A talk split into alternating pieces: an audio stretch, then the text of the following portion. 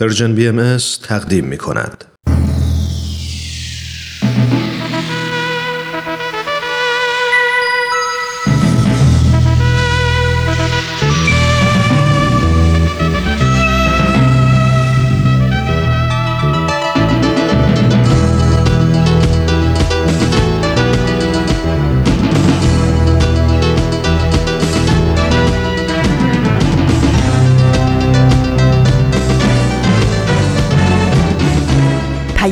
دوست.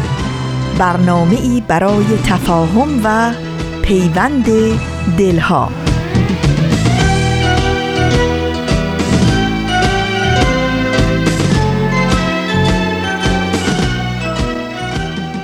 خونه هاتون پربرکت شادی در دل هاتون آرامش توی قلب هاتون و رابطه هاتون پر از عشق و مهر و صفا.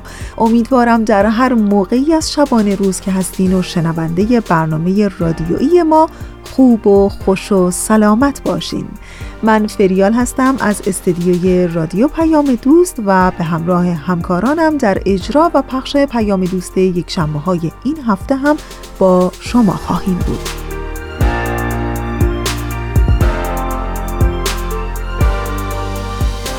ماه خوش اسفند هم از راه رسید. همیشه اسفند حال و هوای دیگه ای داره. حال و هوایی که انگار یه جورایی با ماهای دیگه سال فرق می‌کنه. امروز یک شنبه چهارم اسفند ماه از سال 1398 خورشیدیه که مطابق میشه با 23 ماه فوریه 2020 میلادی.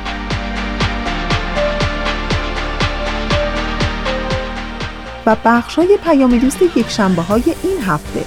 در ایستگاه اول شنونده قسمت دیگری از مجموعه برنامه 100 پرسش 100 پاسخ هستیم و در ایستگاه دوم قسمت دیگری از مجموعه برنامه سر آشکار رو داریم و در انتهای پیام دوست یک شنبه ها شنونده قسمت دیگری از مجموعه برنامه کاوشی در تعصب خواهید بود.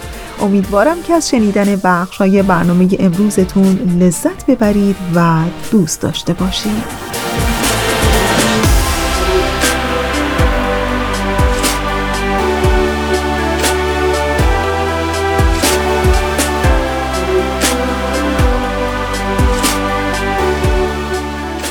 از شما چه پنهون که دیروز عصر در یک تماس تلفنی با یک دوست قدیمی از حال و هواش پرسیدم. می گفت پریشب دوباره راهی بیمارستان شدم. من که خیلی نگران شده بودم یه دفعه پرسیدم دیگه چرا؟ بعد گفت آره دیگه چون دوباره وایتکس رو با جوهر نمک قاطی کردم. می‌دونستم که این کار رو نباید بکنم ولی دوباره قاطی کردم.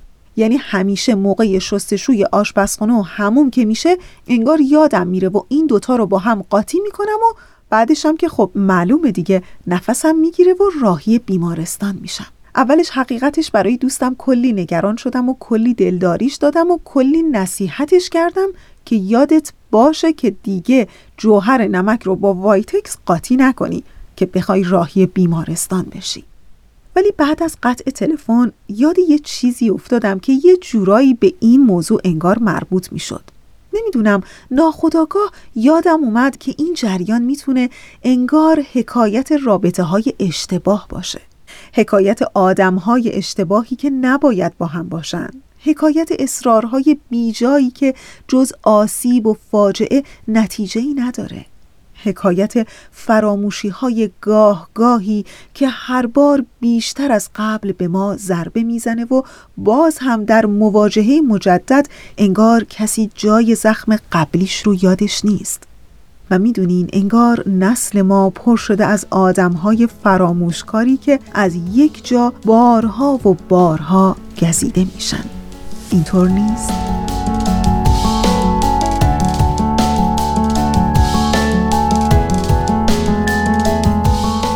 مجموعه برنامه 100 پرسش 100 پاسخ. بله در ایستگاه اول برنامه امروز ما. ازتون دعوت می‌کنم به قسمت دیگری از این مجموعه برنامه گوش کنید.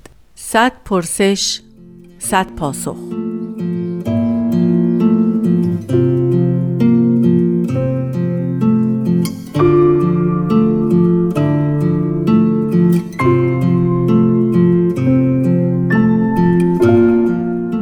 پرسش پنجاه و پنجم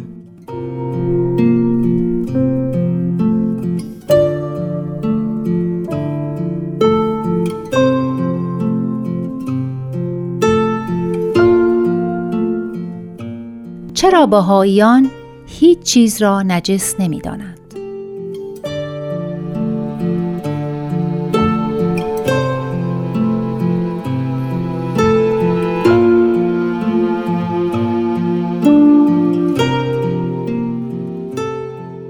روزتون بخیر وحید خورسندی هستم. نجس دانستن چیزی یعنی نوعی داوری ارزشی دینی رو در مورد امور وارد کردن. این می تواند به بعضی از حالات به بعضی از اشیا و به بعضی از اشخاص تعمیم داده بشود. ادیان گذشته بعضا نفوسی رو مثل غیر موجوداتی رو مثلا سگ یا خوک اشیایی رو مثلا بتها و در نهایت بعضی اوقات بعضی از لحظات حیات افراد رو مثل بعضی از حالات زمان بلوغ یا دوره های مختلف رو جزو دوره های نجس تقسیم کردن و بیان کردن. من اصلا بحث این رو نمی کنم ولی به هر حال بسیار مهم هست که دیانت باهایی دیانتی است برای همه مردمان عالم و یکی از مهمترین اهدافش حفظ کرامت و ترقی مقام انسان هاست. به فرمایش حضرت بهاءالله در یکی از اولین آثار خودشان ماها قرار هست خورشید بهشت الهی باشیم. به این ترتیب اینکه گروهی از افراد رو کلا بر اساس عقیده بر اساس جنسیت بر اساس نوع رفتار یا گروهی از موجودات رو بر اساس موجود بودنشون داوری روحانی و ارزشی بکنیم و اونها رو ناپاک بدونیم چیزی است که اگر توجیهی در گذشته ایام داشته الان اصلا معنا نمیده. ما در دوره بلوغ عالم زندگی می کنیم قطعا افراد انسانی به کمک عقل و به کمک علم هر آنچه را که برای سلامتیشان مضر است هر آنچه که برای بهداشتشان درست نیست و ممکن هستش که سرایت بکنه و بیمارشون بکنه و آسیبشون بزنه رو می‌توانند تشخیص بدهند. اینجا دیگر ادیان می توانند که پا پس بکشند و خودشون رو به موضوعات مهمتری مشغول بکنند و آن تربیت روحانی و انسانی جوامع بشری است.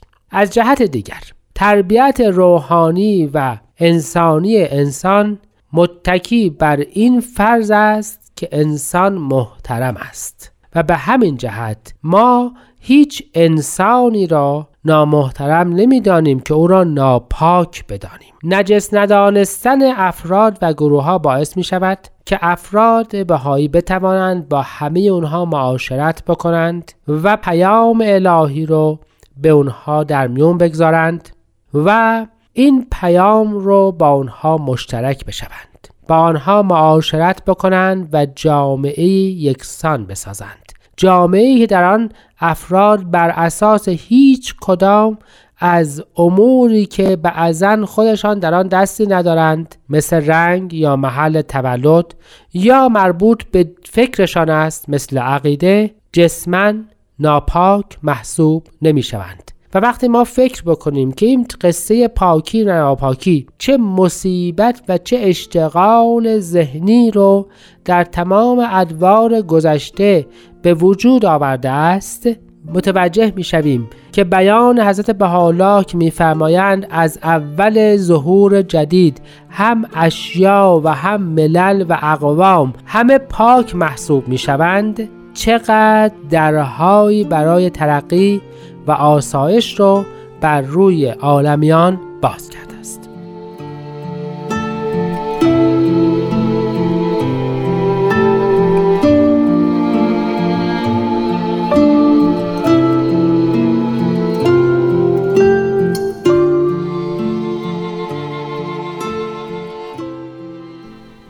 دوستان خوب ما. اونچه که شنیدید قسمت دیگری بود از مجموع برنامه 100 پرسش 100 پاسخ. تا انتهای 45 دقیقه برنامه امروز با ما همراه بمونید.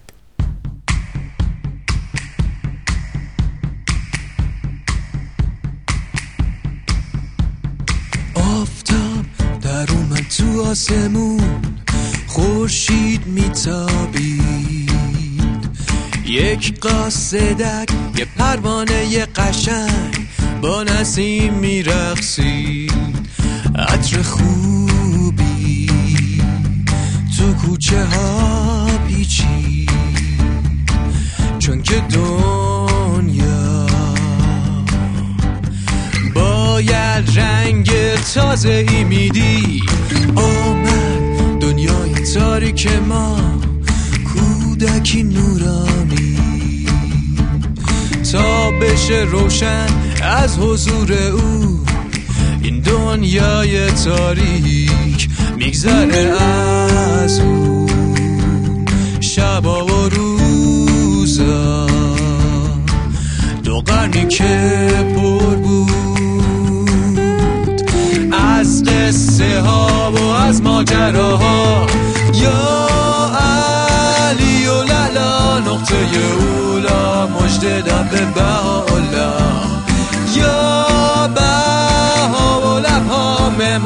صلح و روزای رنگی دنیا. محتاب میتاب تو آسمون ستاره میباره. بلبل عاشق آوازی می‌سازه تو فکر یاره. بچه های دنیا خوابای خوب دیدن. گلای باغچه ها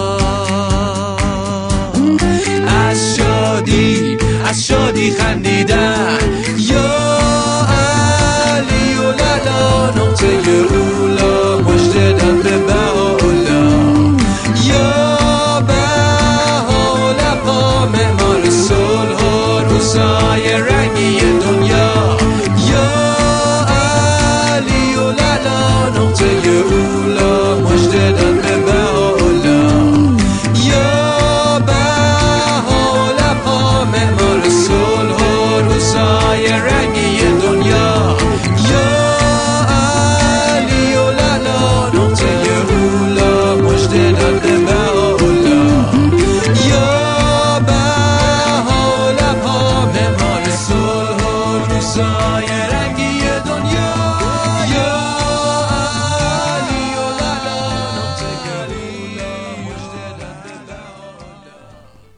رسیدیم به بخش دوم برنامه امروز ما. بله مجموعه برنامه سر آشکار. این هفته قسمت دیگری از این مجموعه برنامه براتون آماده پخش شده که امیدوارم از شنیدن اون لذت ببرید.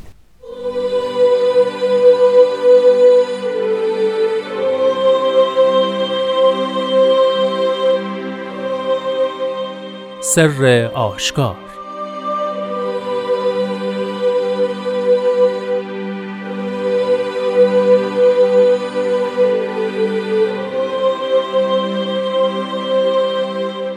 ای سایه نابود.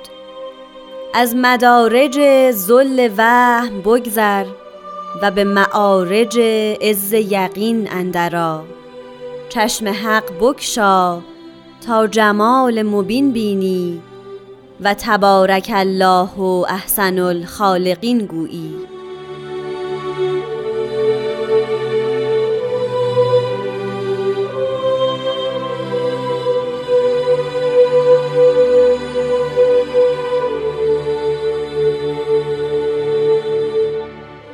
دوستان عزیز شنوندگان محترم وقت شما به خیر خیلی خوشحالم که در قسمت دیگری از مجموعه سر آشکار من هومن عبدی در خدمت شما و استاد خورسندی عزیز هستم. متشکرم پیشا پیش که این هفته هم همراه برنامه خودتون هستید.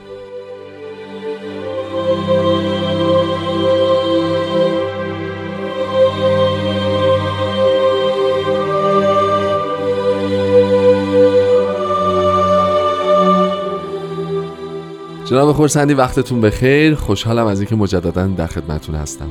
روز شما و شنوندگان بسیار گرامیمون هم به خیر منم باعث افتخارمه که در خدمت شما عزیزان هستم. خیلی متشکرم. خب ما به نهمین فراز از مجموعه کلمات مبارکه مکنونه فارسی رسیدیم.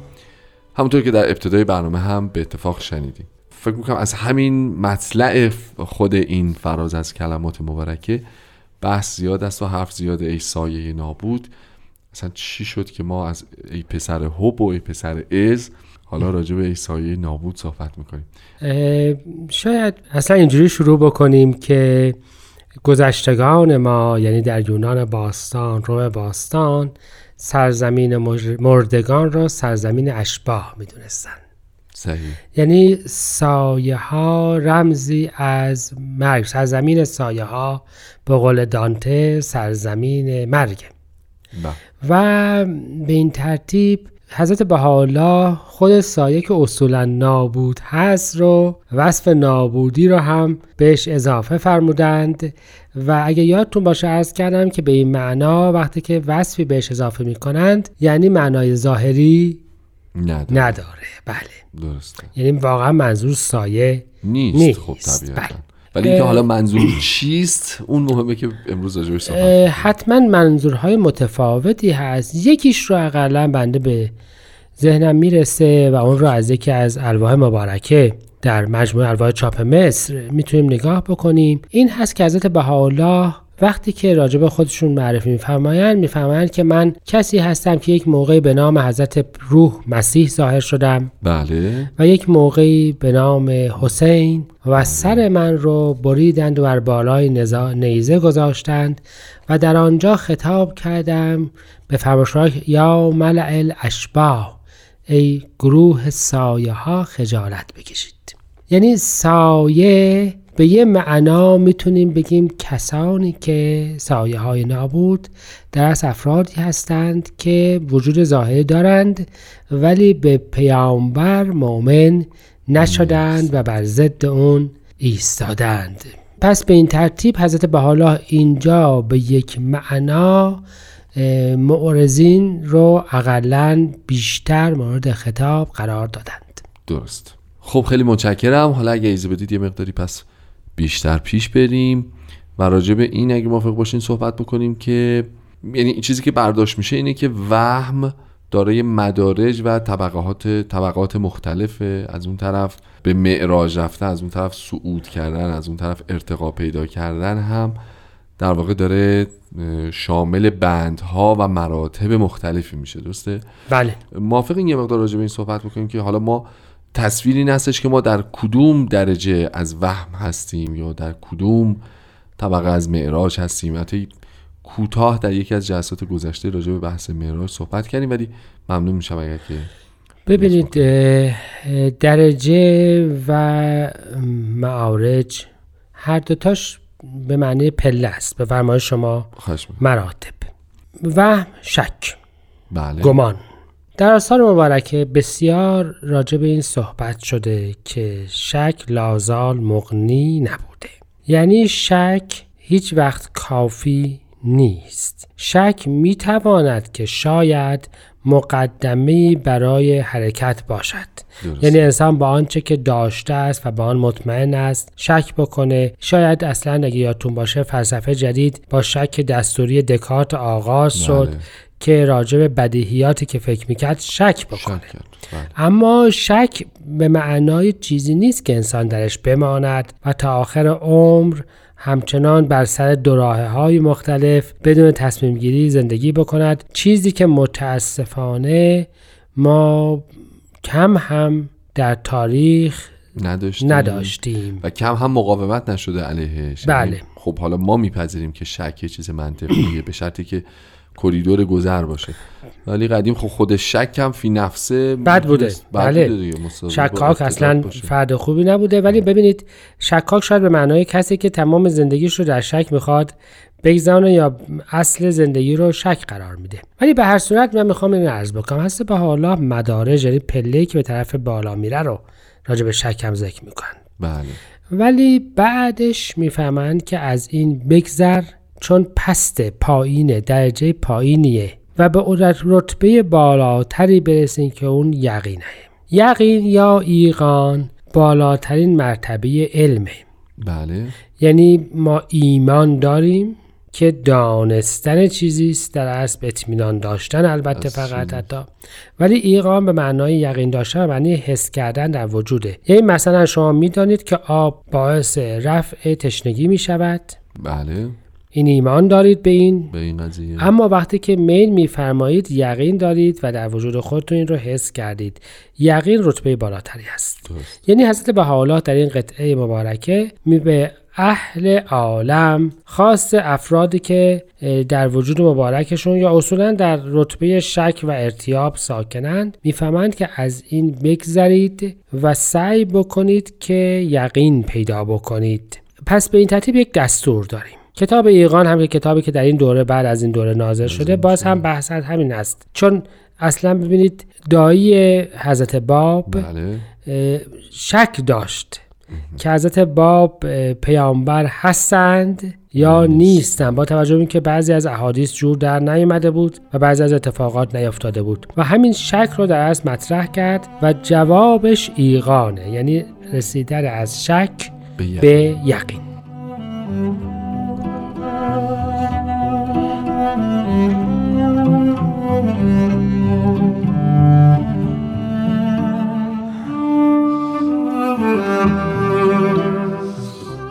خب همچنان با برنامه سر آشکار در خدمت شما هستیم. خیلی ممنونم از توضیحاتی که تو بخش اول برنامه لطف کردید. اگه موافق باشیم بگذریم بریم جلوتر. این چشم حق بکشا رو می‌خوام خواهش بکنم که اگه ممکنه مقدار توضیح بدین که چیه چه عبارتی از کجا میاد مفهوم چیه و تا حالا بعد جمال مبین ببینیم و بعد بقیه ماجراها. اه، چشم حق بگشا در اصل مشخصا باید چیزی باشه که در حیات ما نداریم. یعنی ما حق نیستیم که چشم حق بگشاییم. درست. آه حق رو شما خود حق در نظر حقیقت در نظر ببین بله. اما مظهر حق در نظر می‌گیرم. حق به معنای حقیقت همه اشیا بله. که اون حقیقت الهی است که در اشیا موجوده. مستطر. همیشه اوقات مردمان عالم مجموعی از پیشتاوری ها رو در نظر می‌گیرند و با وسیله اون پیشتاوری ها که اسمشون می‌ذارن علم خودشون درست. و یقینیات خودشون امور رو میسنجند. بله. و به همین جهت شما می‌بینید که همیشه وقتی که یه پیامبر جدیدی میاد درگیر این هست که با آنچه که ازش انتظار دارند جور در نمیاد. یعنی یهود چیزی می‌خواستند که مسیح نبود مسیحیان پیامبری می‌خواستند که حضرت محمد نبودند بله.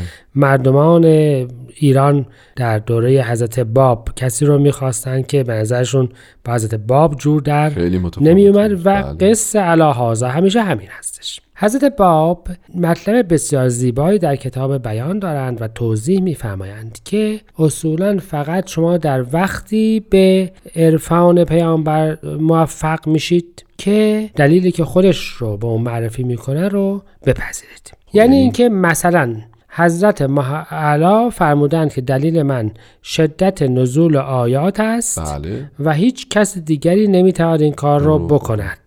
به همون دلیل اون وقت ما بعد بله. رو بسنجیم به همین ترتیب حضرت بهاءالله دلیل را تربیت نفوس قرار دادند درست و این در مورد همه پیامبران دیگه هم صدق می‌کنه بله بله.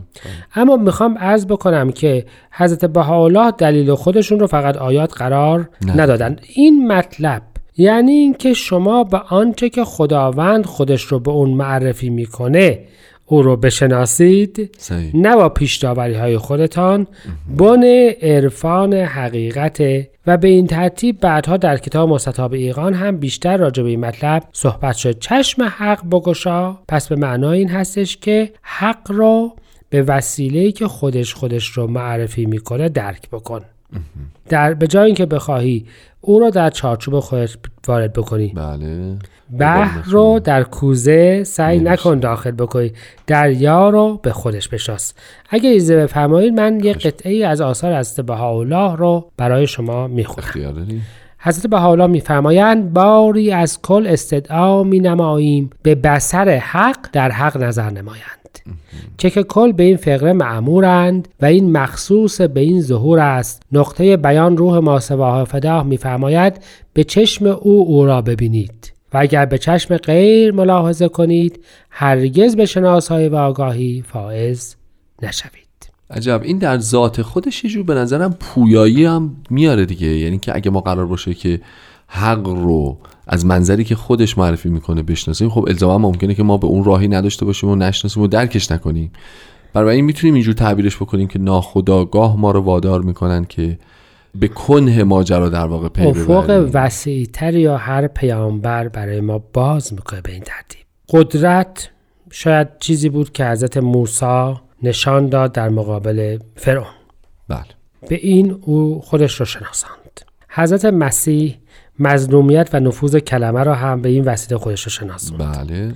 هر دو اینها در ظهورات بعدی برقرار بود. تربیت و نزول آیات هم بهش اضافه اضافه شد. یعنی می‌خوام عرض بکنم که وقتی ما قرار باشه که منتظر باشیم که خداوند چه راه جدیدی رو برای ما باز می‌کنه یک وسعتی پیدا میشه که البته همونجور که فرمودن مخصوص به این ظهور است که باب علوم بر وجه اهل عالم مفتوح شده. ظهور آینده هم خودش دلیل خودش رو ابراز خواهد کرد. ما پیشا پیش او را محدود نمی کنیم. نمی کنیم. خیلی نکته مهمیه مضاف به اینکه عرض می‌کنم درک اون دلیلی که مطرح می‌کنن هم بالاخره یه توانایی یه قدرت یه خلوص قلبی یه می‌خواد، بله. خب این چشم حق بخشا یعنی از زاویه دید خود مظهر ظهور نگاه بکنیم و جمال مبین ببینیم. یعنی حقیقت رو به یک جمال مبین تشبیه می‌کنن بله.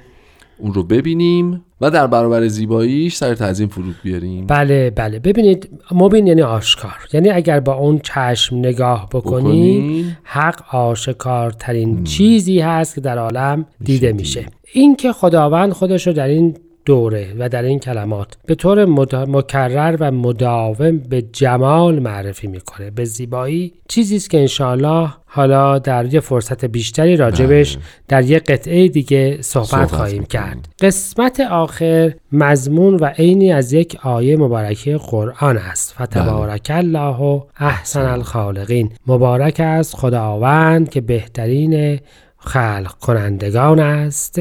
درست. اشاره به قرآن کریم هست و مضمون عینا در قرآن هست که خداوند بهترین خلق کنندگان است. عین این مضمون در تورات هم هست که خداوند وقتی که آسمان و زمین را در طی چند روز خلق کرد بعد به خلقت خودش نگاه کرد و دید نیکوست. خلقتش نیکوست. نیکوست. این مضمون در تقریبا همه ادیان هست و بحث این بوده که حالا این زیبایی یا این نیکویی چیست به تعبیری خب افضل مخلوقات یا احسن مخلوقات خود انسانه درسته. اما این آیه وقتی که راجع به این صحبت می‌کنه راجع به این صحبت می‌کنه که پس وقتی که تو چشم حق رو ببینی به چشم حق حق رو ببینی ببینی بله جمال الهیه را ببینی ببینی. اون وقت باید بگویی که پاک است خداوندی یا بلند است. خداوندی که بهترین چیز ممکنه رو خلق خلق کرد. کرده است.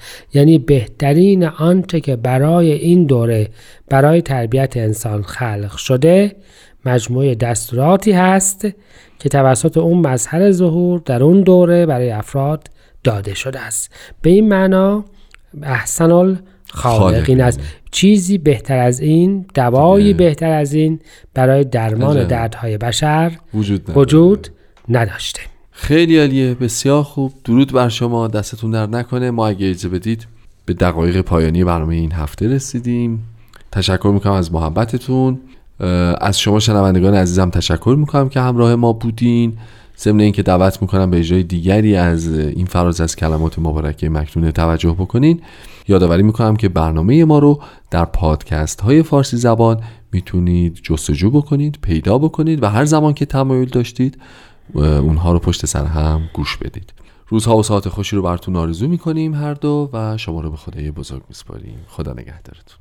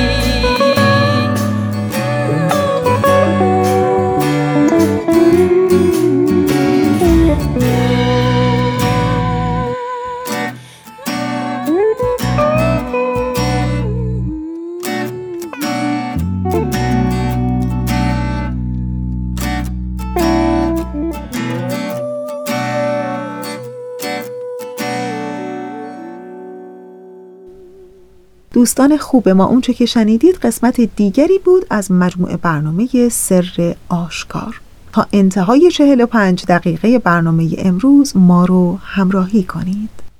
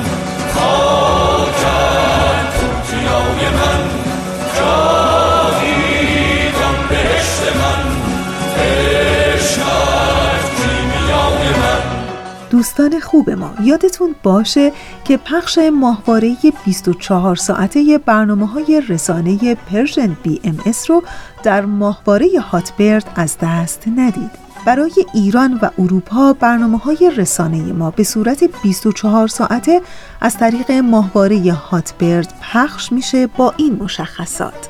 ماهواره Hotbird 13B فرکانس 10949 مگاهرتز polarity vertical position 13 نقطه 0 E symbol rate 27500 و در نهایت FEC 3 4 و همینطور برای شما شنوندگان عزیز ما اگر در ایران و یا در اروپا ساکن نیستین یادتون باشه که شما در هر کجای دنیا که زندگی بکنین می‌تونید به پخش 24 ساعته این رسانه از طریق وبسایت و یا اپلیکیشن رایگان دسترسی پیدا کنید. با برنامه های رسانه Persian BMS همراه باشید.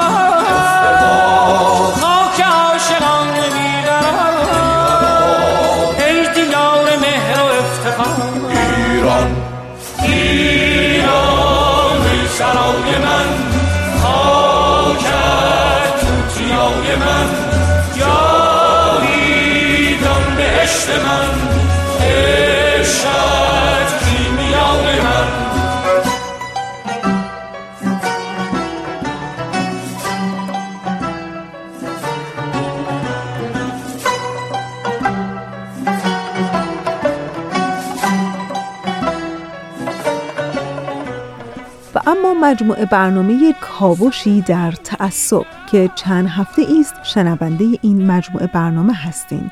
در این لحظه از برنامه ازتون دعوت می‌کنم به قسمت دیگری از این مجموعه برنامه گوش کنید.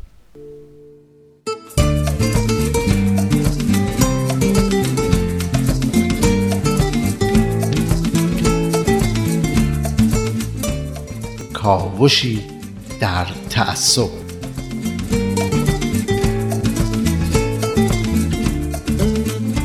با درود به شما عزیزانی که سلسله بحث های ما رو در برنامه کاوشی در تعصب دنبال می‌کنید. در برنامه گذشته به بررسی بیانیه یونسکو درباره بردباری پرداختیم و تعملی داشتیم روی ضرورت آموزش بردباری. در برنامه قبل گفتیم که یونسکو در پایان این بیانیه روز 16 نوامبر رو که مطابق با 25 آبان خودمون میشه روز بردباری اعلام کرده.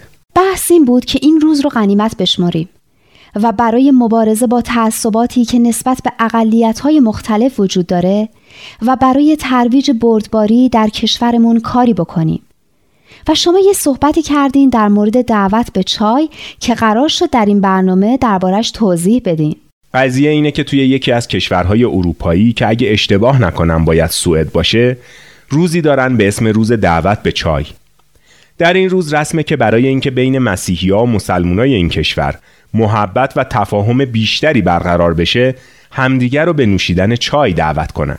یعنی مثلا یه مسیحی یه مسلمون رو دعوت کنه که با هم چای بخورن. بله یا حالا برعکس ممکنه یه مسلمون یه مسیحی رو دعوت به چای کنه. جالبه که یه بار یه دختر مسلمون تصمیم می‌گیره ملکه این کشور رو که خب مسیحیه به چای دعوت کنه و ملکه هم طبق رسم میپذیره و با دخترش به خونه اون دختر مسلمون میره. واقعا آفرین به اون ملکه. با این کارش چه الگوی خوبی به مردم کشورش داده. بله دیگه با این کار نشون میده که چقدر برای این حرکت ارزش و اهمیت قائله. به نظرم این ملکه اگر هیچ کار دیگه ای هم برای ملتش نکرده بود همین یک کار کافی بود که دینش رو به ملتش ادا کنه.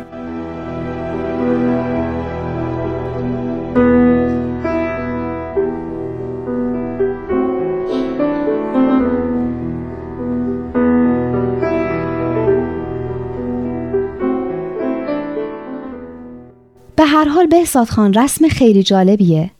به این ترتیب هر دو طرف پرده های تعصب و بدبینی رو کنار می‌زنن و بین خودشون تفاهم و محبت ایجاد می‌کنن. اون دفعه که شما گفتین بیاین روز 25 آبان یه کاری بکنیم یاد این قضیه افتادم که توی یه مقاله خونده بودم. به نظرم ما هم می‌تونیم روز 25 آبان و برای بزرگداشت بردباری و مبارزه با تعصب یه همچین کاری بکنیم. چرا نکنیم؟ خیلی ساده است کافی هر کدوم از ما همسایه یا همکار یا دوستی رو که از قومیت یا دین دیگهیه به چای دعوت کنیم. بیاین ما همین رسم قشنگ رو در کشور خودمون را بندازیم. به این ترتیب می‌تونیم بر تعصبات بیپایه‌ای که بین گروه های مختلف در کشور ما فاصله انداخته و جلوی اتحاد و پیشرفت کشور ما رو گرفته غلبه کنیم. واقعا هم همینه. به نکته خوبی اشاره کردین ندا خانم. یکی از چیزهایی که باعث شده ما ایرانیا در قرن 21 هنوز نتونیم خودمون رو به عنوان یه ملت پیدا کنیم تفکرات متعصبانه که جلوی دید ما رو گرفته و باعث شده نه بتونیم مسائلمون رو درست ببینیم و حل کنیم و نه بتونیم به اون یک پارچگی که برای قیام به آبادانی و عمران ایران لازمه برسیم. من که از همین الان این روز رو در تقویمم علامت می‌زنم که این دعوت به چای یادم بمونه. امیدوارم شنونده های ما هم این روز رو به خاطر بسپارن. البته مسلما میشه کارای دیگه هم کرد. اگه فکر کنیم مطمئنا می‌تونیم ابتکارات دیگه هم به دعوت به چای اضافه کنیم.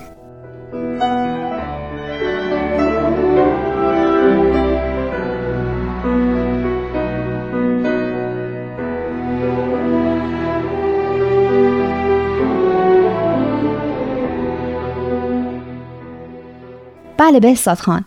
می‌تونه مجموعی از اقدامات باشه که روز 25 آبان صورت بگیره. همش هم در جهت ترویج بردباری و تفاهم بین گروه های قومی و مذهبی مختلف باشه. به عنوان نمونه چند وقته که روشنفکرای ایرانی برای مبارزه با تعصبات و تبعیضات ناعادلانه ای که در مورد اقلیت دینی باهایی در ایران اعمال میشه شروع به فعالیت کردند. بله حتی چهره هایی مثل آقای محمد نوریزاد، آیت الله عبدالحمید تهرانی و آقای ملکی شروع به دلجویی از بهایانی که مورد ظلم و تبعیض قرار گرفتن پرداختن تا نشون بدن با تعصبات و تبعیضاتی که بر علیه اونا اعمال میشه موافق نیستن. مسلما اقدامات شجاعانه و روشنبینانه اونا می‌تونه الهام بخش خیلی از ما باشه که قدمی برای شکستن صد تعصباتی که تفاوتهای دینی و قومی رو بهانه اختلاف و دشمنی و ظلم و تبعیض می‌کنن برداریم. در این رابطه خوشحال میشیم اگه نظرات شنونده های عزیزمون رو هم داشته باشیم. به ما بگین شما چه راهی برای از بین بردن تعصبات و ترویج بردباری به نظرتون می‌رسه؟ شما می‌تونین نظرات و پیشنهادات خودتون رو در مورد نحوه بزرگداشت روز 25 آبان روز جهانی بردباری با ما در میون بذارین. لطفاً با شماره 201 703 671 8888 تماس بگیرین. منتظر نظرات شما هستیم.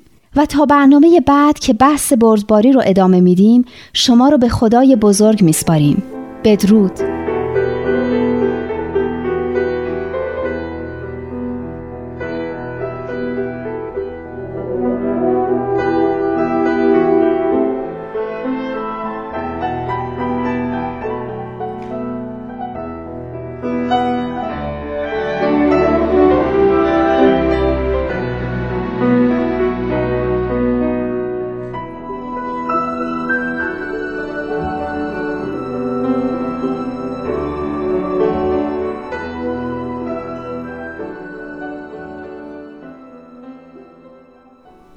از شیخی پرسیدند خیلی سخت میگذرد چه باید کرد؟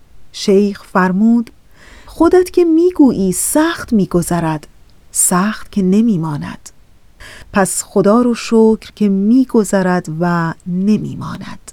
به امید اینکه مشکلات و سختی های این روزگار سرسخت به خصوص برای کشور عزیزمون ایران به زودی بگذره و روزهای روشن و آفتابی برای کشورمون ایران رقم زده بشه. باید بگم که به انتهای برنامه امروز رسیدیم و همینجا تشکر می کنم از همکار عزیزم بهنام برای تنظیم این برنامه. دلهاتون شاد، سفرهاتون پر برکت و عاقبتتون به خیر و شادی.